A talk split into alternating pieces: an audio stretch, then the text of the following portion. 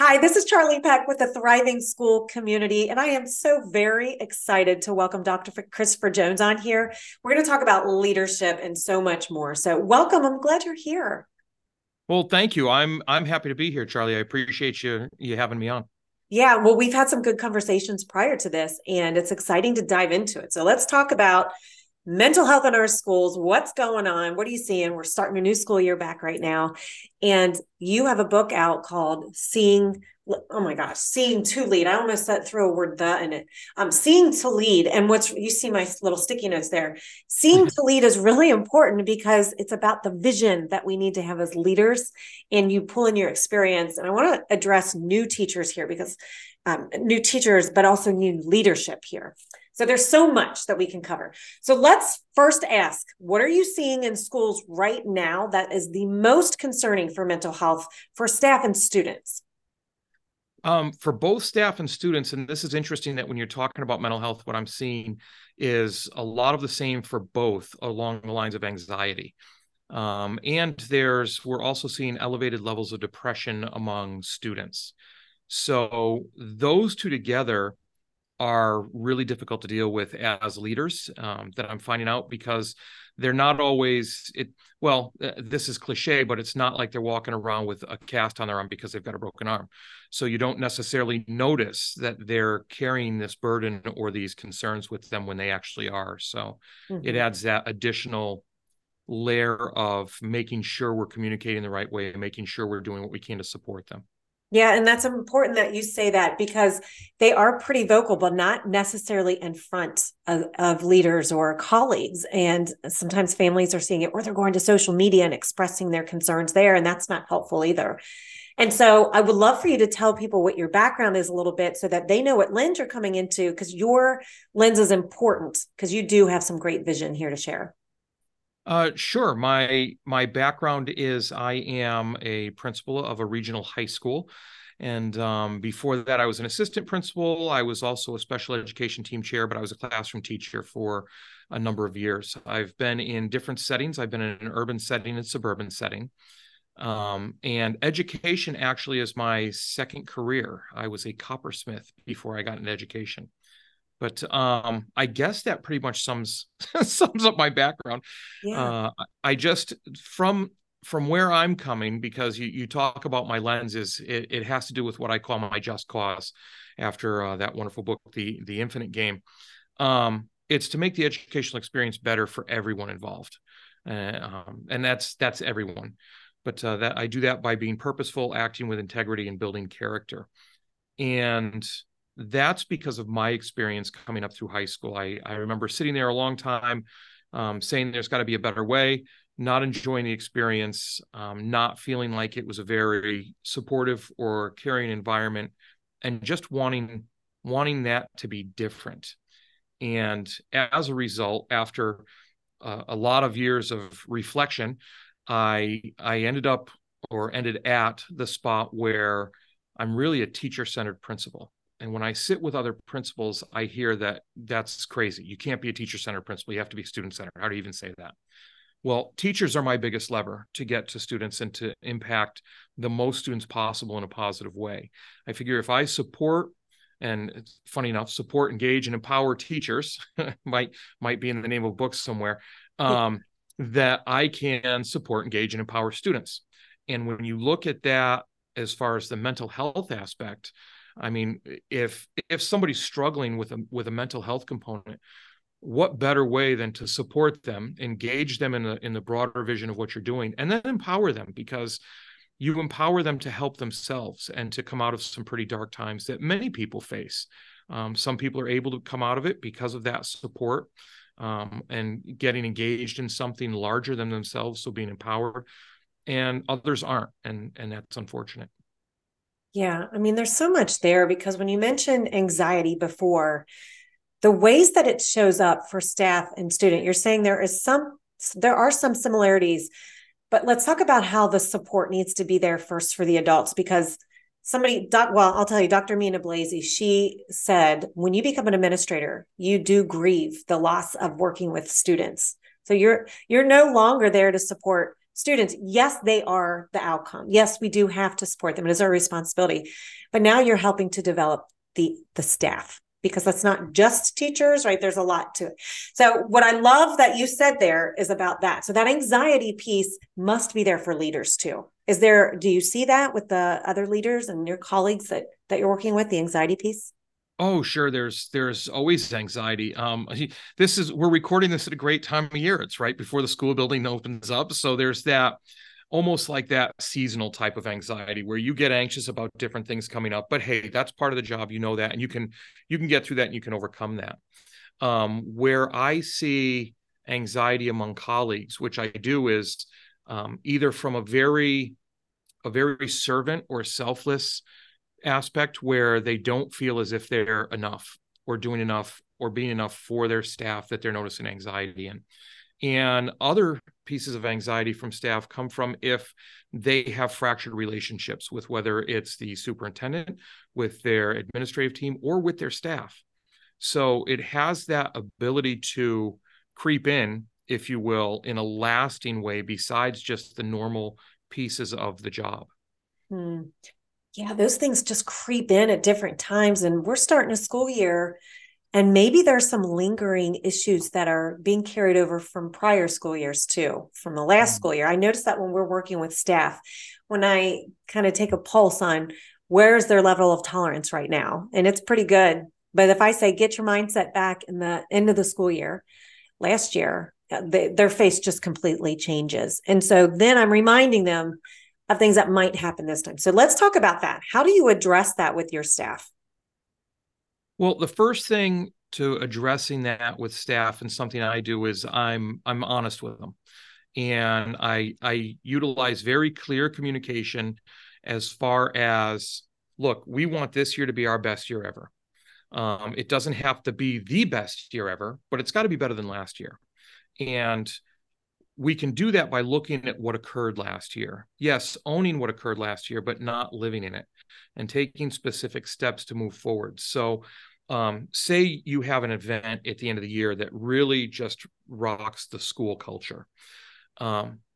First, you have to look at why that happened, and you have to be honest about any shortcomings or mistakes that may have been made along the way, but you also have to unpack how that was handled and how you all worked together to overcome that. And now you can do that in a number of ways. You can sit there and talk about it, which is dry, and people tune out, and you start to see the glow of maybe cell phones going on in the back of the room while you're going through that meeting. But interesting ways to do that are through reflection, small group reflection, and small group brainstorming, so that the staff, the teachers themselves, they own the solution. Because it's always good to get a shot in the arm, but eventually, if you're going to make a change for yourself to deal with your anxiety, or to help your anxiety, or to help other people's anxiety, the people that are in that have to be the solution. They have to come up with the solution through the support that we offer them. If I can lend a quick example, we had specific themes that kept our staff moving forward during COVID, when we were all out for COVID. And it was tough. It was tough for everybody. Everybody was stressed out. Everybody had anxiety. And at the end of the year, where we were coming back after that, the following year, I had challenge coins made with the themes on them. And I had students record themselves for about 30-second clips about what the teachers had done for them this year. Because the major pressure point I heard from teachers was that they felt like they were letting the students down because they weren't proficient enough with the whole back and forth with video, not in person. And so I can do that, and they can hear that from the students, but they have to internalize the idea that they were enough.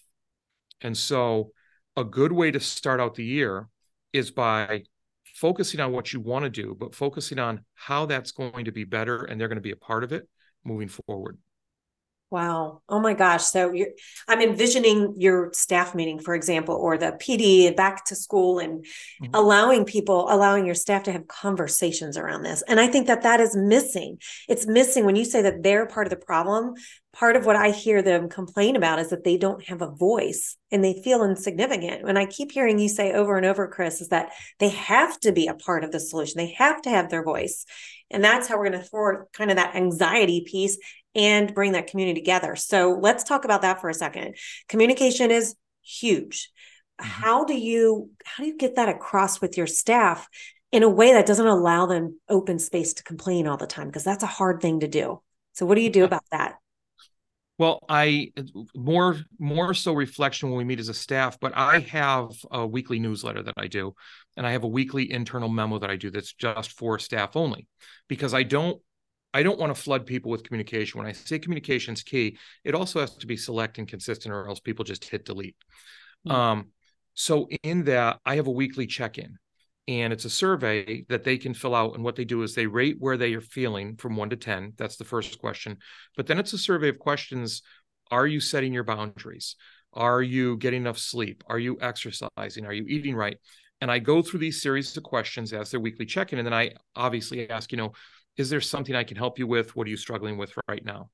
So then I get those replies, and it's streamlined enough because it goes into a Google sheet. It's a Google form that I then color code it, because that's what I do. But I make sure I check in with them. And even if they say, oh, I've got an 8 and everything's yes, and no, I don't need any help, I check in, hey, thanks for filling out the survey. I really appreciate it.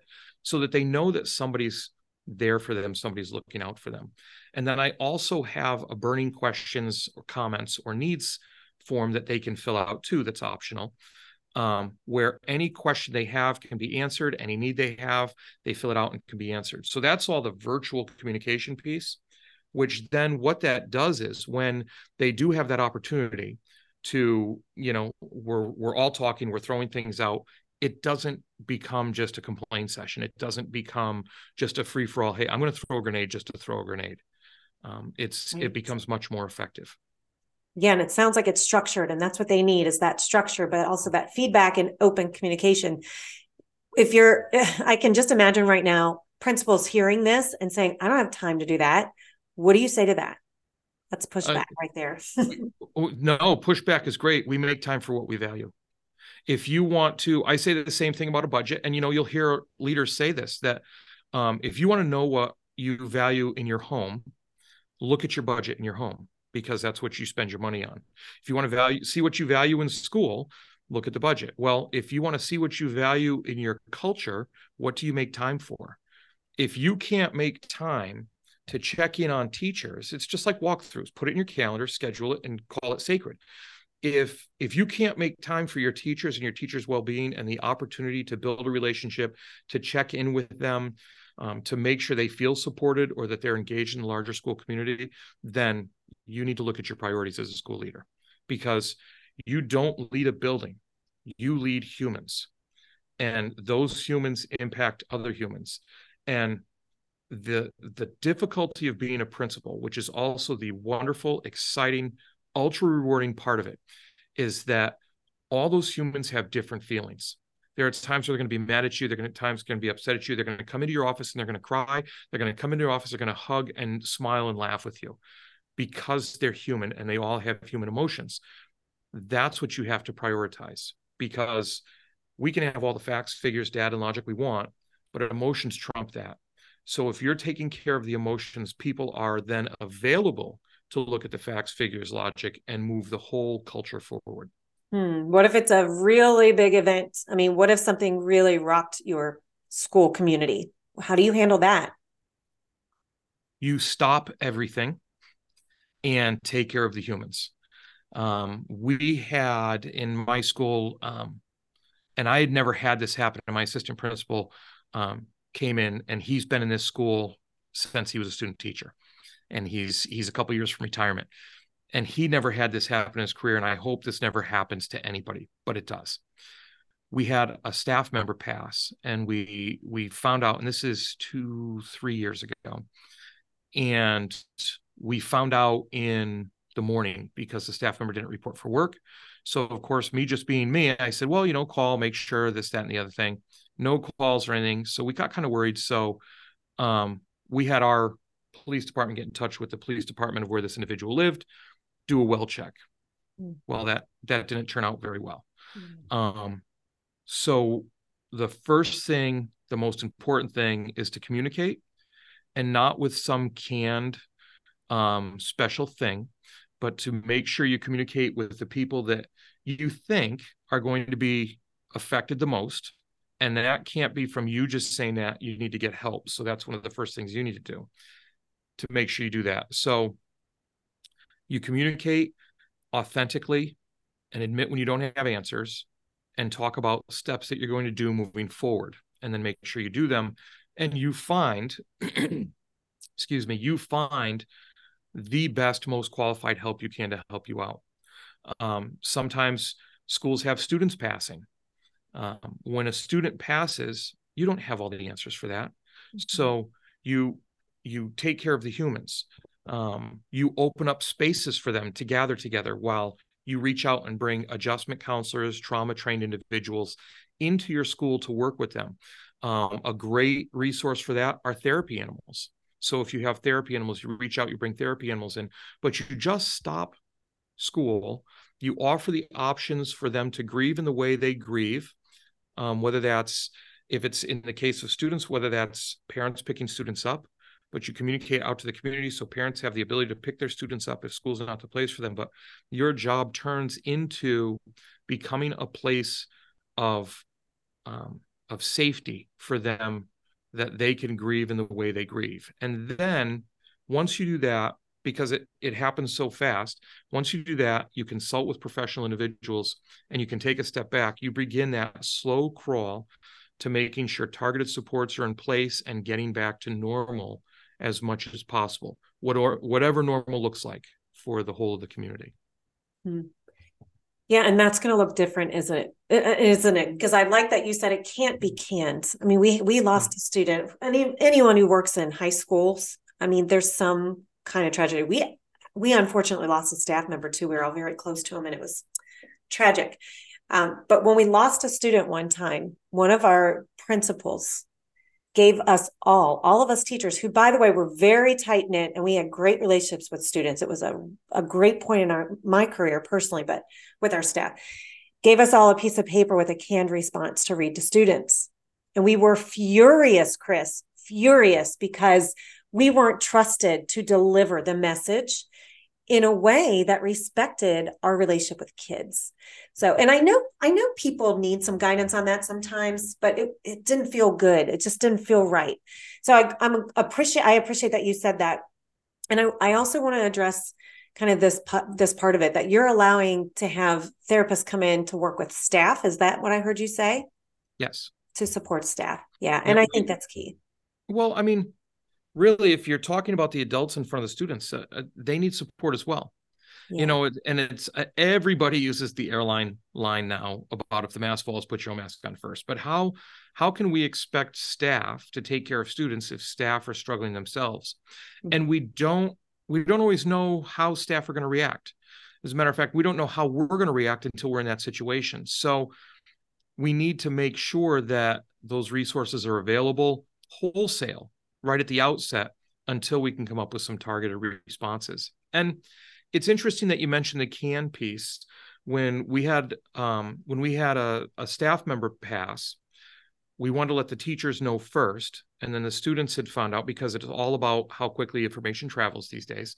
And I put out a video to the community about the teacher, where I just turned on the camera and spoke from the heart about the teacher. When we had a student pass recently, we found out early in the morning, and the staff didn't find out until they came in for teaching that day. So we did have a scripted response until we could take a step back and go. So it's, you know, when you talk about what can be done to help, that's part of the difficulty. And like I said before, part of the excitement of dealing with humans. It is difficult, because each situation is different based on where you are and what's going on when it happens. Mm-hmm. And I would imagine that the communication was probably different between your staff and you in that moment with that script. So the understanding was probably different. The expectation, I should say. Our expectation is read it word for word and don't talk about it with your students. It wasn't, so let me clarify, because I don't think there's actually a problem with giving educators of any kind, staff, something to work from.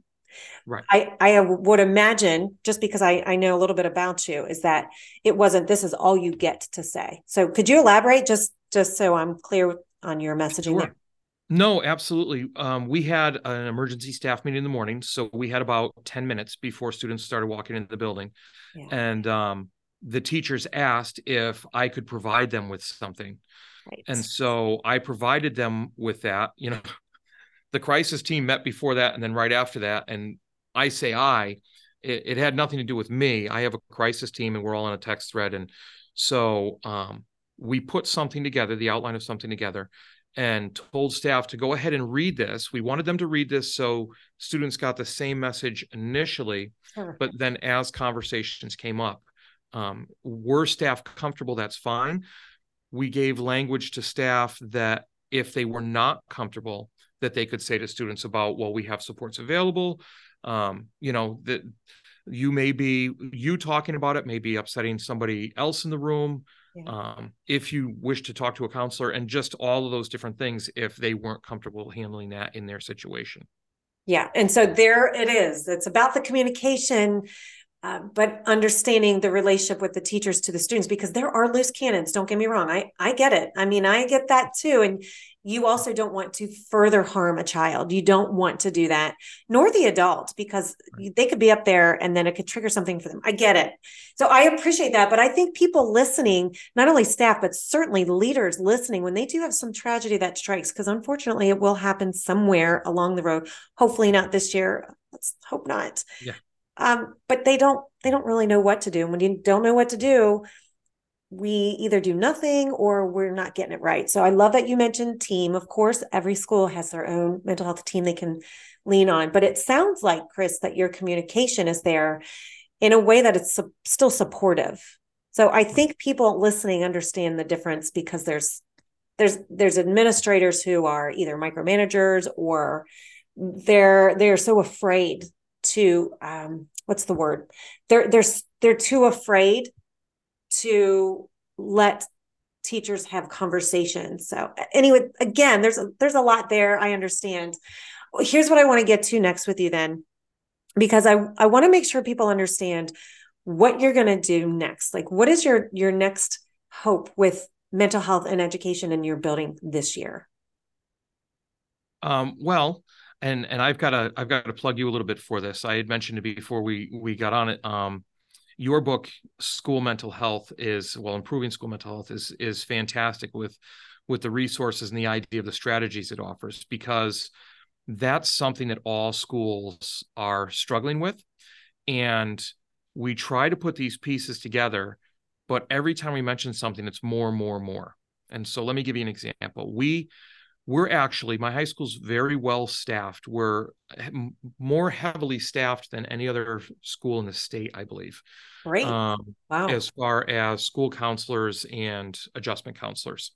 And we have our adjustment counselors spread out across our student support center, which is a whole nother story.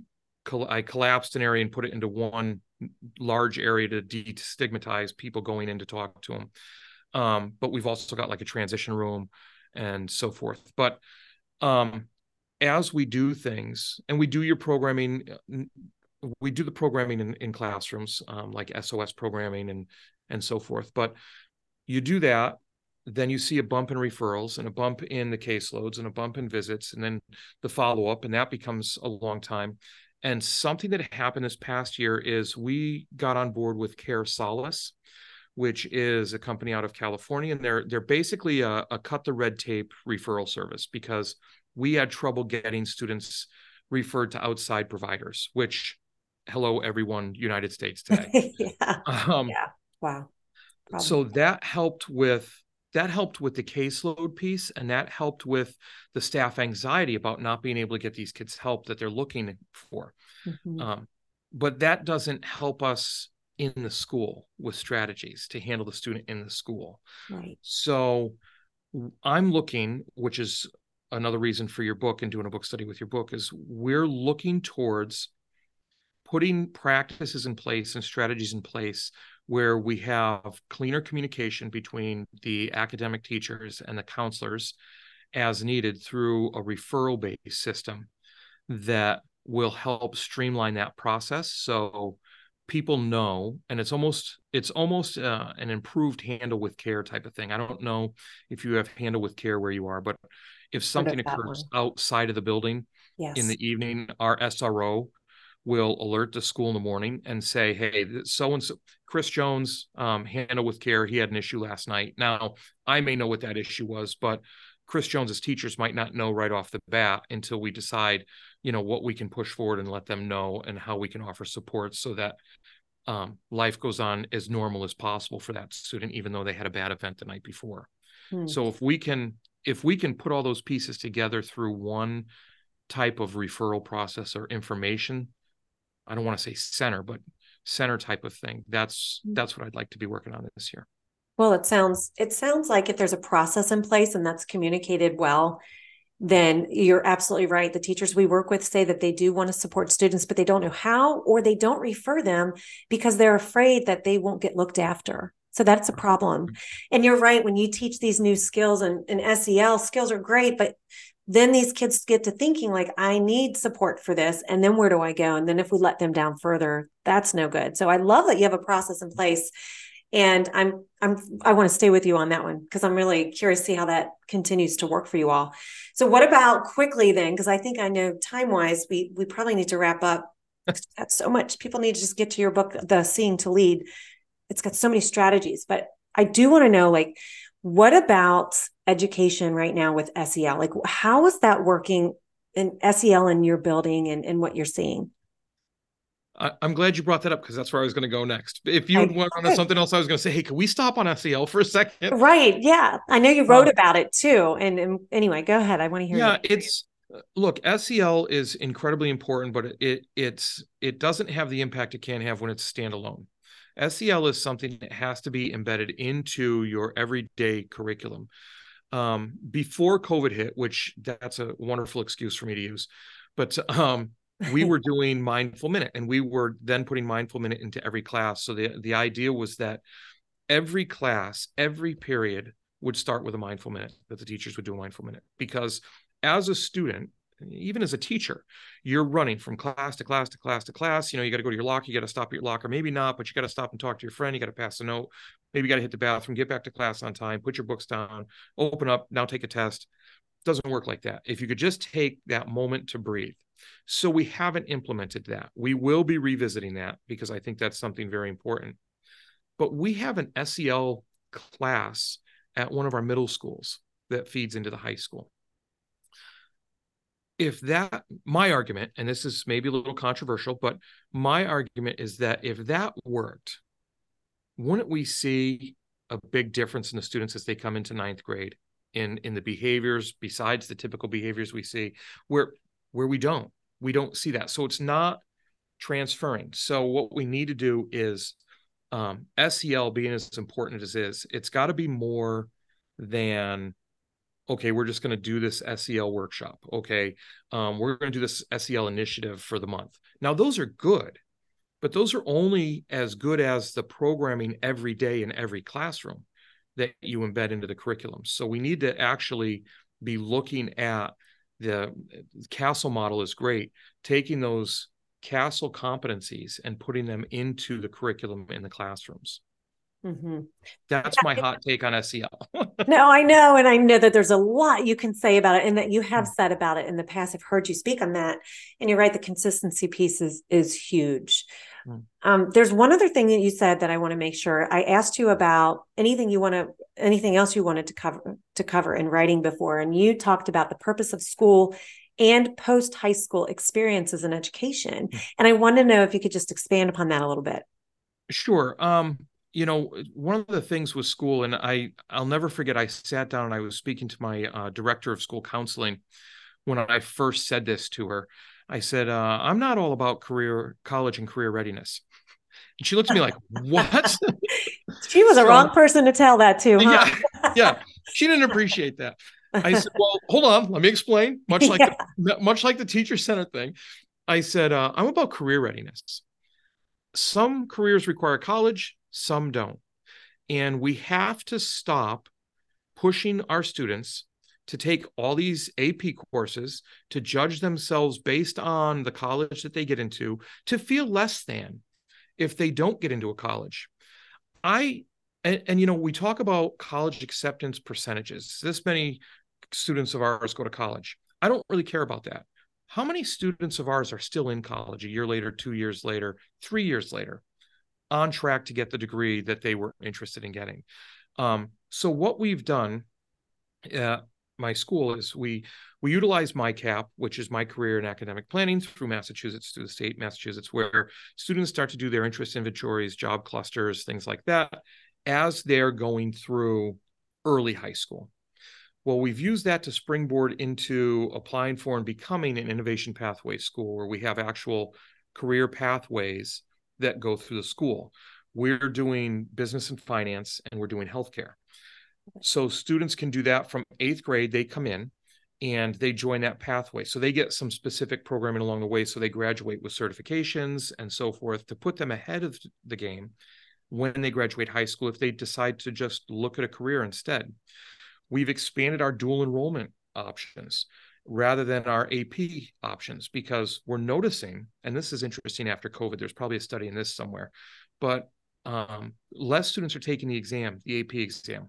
They'll take the AP class, which is the actual intrinsic value of the class, but less students are taking the AP exam because now you pay your money, you take the exam, you maybe get a qualifying score, maybe students will, will accept that score if they haven't bumped it up to a 4, if they accept it at all. Or you take a dual enrollment course, and I have to apologize if you can hear that, they're testing some things. That's okay. I mean, I got people outside my door doing stuff too, so it's actually fine. I'm captivated by what you're telling me, so keep going. Now you have to, now dual enrollment, you take a course, you get a grade on a transcript, which now tons of schools take because it's an actual grade on a transcript from a college. And we subsidize the cost of the course.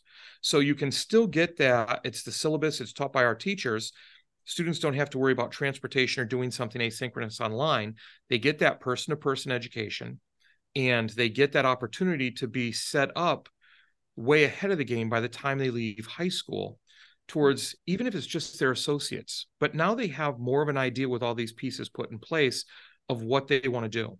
And unfortunately, how often do we try and force students into what we think they should do rather than what they want to do? Yeah. And I think about my own students, not to be too long-winded. I think about my own 2 kids. This is another one that gets people saying, how can I do that? My own 2 boys go to vocational technical high school. And there's always an argument between a vocational technical high school and a college prep high school in Massachusetts. It's a political argument. It's a funding argument. And so they don't think I should do that. And the reason I do that is because that's what's best for my boys based on what they're interested in. Mm-hmm. And so we need to be doing that with students instead of pushing them so hard to go into what we think is right for them. Mm-hmm. And it's not because, it's funny because by doing that, we increase anxiety, we increase stress, we run the risk of them falling into depression because they start to feel inadequate if they're not succeeding in what they're supposed to succeed at. And it's not because we don't like them, it's because we love them so darn much, but we can't get out of our own heads about what's right instead of looking forward as to what could be. Mm. Wow. Oh my gosh. And your boys, they had a voice in going to that vocational school, I would imagine. Yeah. So as a matter of fact, and it was personal for me with my oldest because, and he's going into his junior year now, he hated middle school. And I watched him go from loving school to not liking school and tried to put a stop in. I asked for a teacher that I knew was less rigorous so that he could fall in love with school again. Hmm. Got out of middle school, didn't like middle school, didn't like school. He has absolutely flourished. He's an A student. He's in engineering, telling me trig is easy when he always struggled with math. Oh my God. And so that's wonderful. My youngest said he wanted to apply for it and go. My first question to him and my wife's first question to him was, well, do you want to go because your brother's going or because they're inseparable, because your brother's going or because you're actually interested? My youngest wants to be a blacksmith. And so he has a forge out in the backyard that he does that. I'm not going to say you can't be a blacksmith. I'm going to say, let's figure out how you do that. So he's talking about an associate's in business, maybe to be an entrepreneur once he gets out of school, once he gets out of high school, where my other one's talking about, I'm going to go to a college for my engineering degree. Hmm. Wow. We're all individuals. We're all human beings with individual stories. And what will make people flourish, I firmly believe what will make people flourish is supporting who they are instead of trying to make them who we want them to be in our eyes. Because everybody's an individual, so education needs to be individualized. Hmm. Well, if we don't end on that, I don't know what we'd end on. Oh, my goodness. Wow, Chris. Well, okay. So with all that, let's wrap this up then. What do you want to leave people with? Like, what's one final thought here? Because there's a lot. One final thought.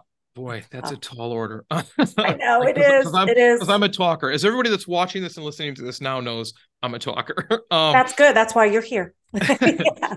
One thing I'd like to leave everybody with is that no matter what programs, policies, procedures, opportunities you put in place, if somebody is not mentally or emotionally available to take advantage of them or learn from them, it doesn't matter what you have. They're not going to be there. So the baseline thing you have to take care of, what you need to build your house on, that foundation needs to be mental health. It needs to be making sure that students, adults alike, have a safe place where they feel supported, they're engaged with their own life, and they feel that they're empowered to go where they want to go according to what they're interested in, and not feel less than because of it, but instead say, look at how I'm shining as an individual. That's what we need to be doing for people.